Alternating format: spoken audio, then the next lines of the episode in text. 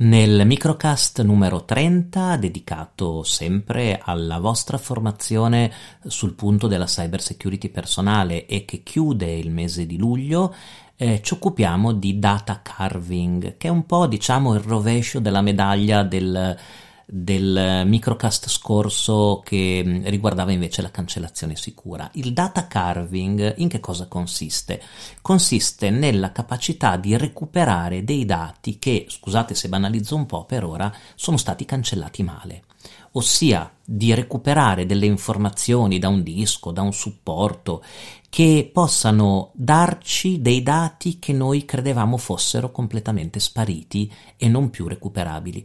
Allora capite come in un'ottica di cyber security personale, anche se uno non è interessato, non fosse interessato alla computer forensics, alle indagini informatiche, perché il data carving, come potete immaginare, è molto interessante anche per un investigatore, anche se uno non fosse interessato a questi temi, è una competenza che va, che va sviluppata. Allora, vi dicevo, data carving è essenzialmente l'uso di software che consentono di analizzare un supporto lo stato dei file su quel supporto e di cercarne il recupero. Il recupero può essere totale o parziale, cioè se siete fortunate e fortunati magari recuperate integralmente la, i dati dalla memoria, dalla schedina SD della macchina fotografica digitale che avete usato tre stati fa al mare per recuperare le fotografie. Se non siete così fortunati è possibile comunque recuperare dei dati parziali che consentono comunque di ricostruire una mm, diciamo un quadro, un quadro investigativo o un quadro di fatto. Ehm, tendenzialmente il data carving si effettua con dei software, si effettua anche manualmente, però ci sono dei software, quindi vi consiglio nella settimana entrante di fare una ricerca sempre su, eh, su Google e di cercare i software più utilizzati per le attività di data carving. Ci sono software per tutti i sistemi operativi alcuni sono gratuiti, altri sono a pagamento. Quelli a pagamento permettono magari una funzione di prova, però la prova è riservata, che ne so, al recupero soltanto di, di alcuni file, di due o tre file, oppure vi fanno vedere soltanto una preview del file, ma non ve lo forniscono. Però quello che importa, come vi dicevo in questo corso, è che sappiate il funzionamento di questi dispositivi. Eh, il funzionamento del data carving per recuperare i file cancellati è un'operazione che fa di analisi di, un, di tutti i bit, diciamo, di un determinato supporto. Eh, li analizza, cerca di interpretarli, cerca di correlarli tra di loro, soprattutto se, sono, se mancano dei pezzi intermedi e cerca di ricostruire l'informazione.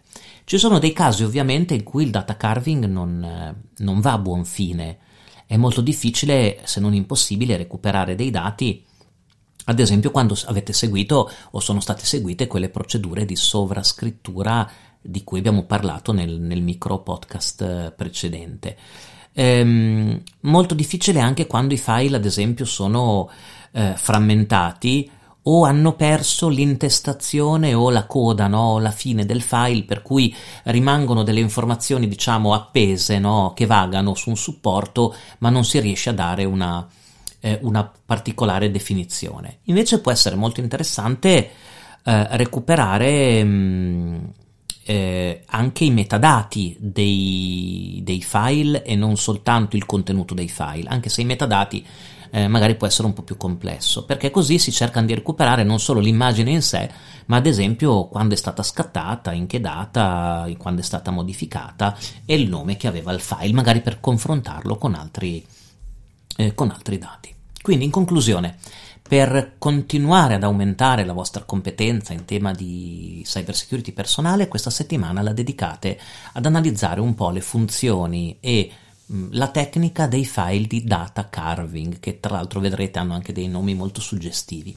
Vi dicevo, imparerete a mh, a recuperare dei file o comprenderete come si fanno a recuperare dei file che sono stati cancellati male o di cui sono rimaste tracce anche parziali su determinati dispositivi. Questo può essere molto utile anche, vedrete, a distanza di gran tempo, qua, di tanto tempo da quando c'era, eh, c'era stata la cancellazione. Mentre voi vi esercitate un po' con i software di data carving, eh, noi ci sentiamo nel prossimo microcast della settimana entrante.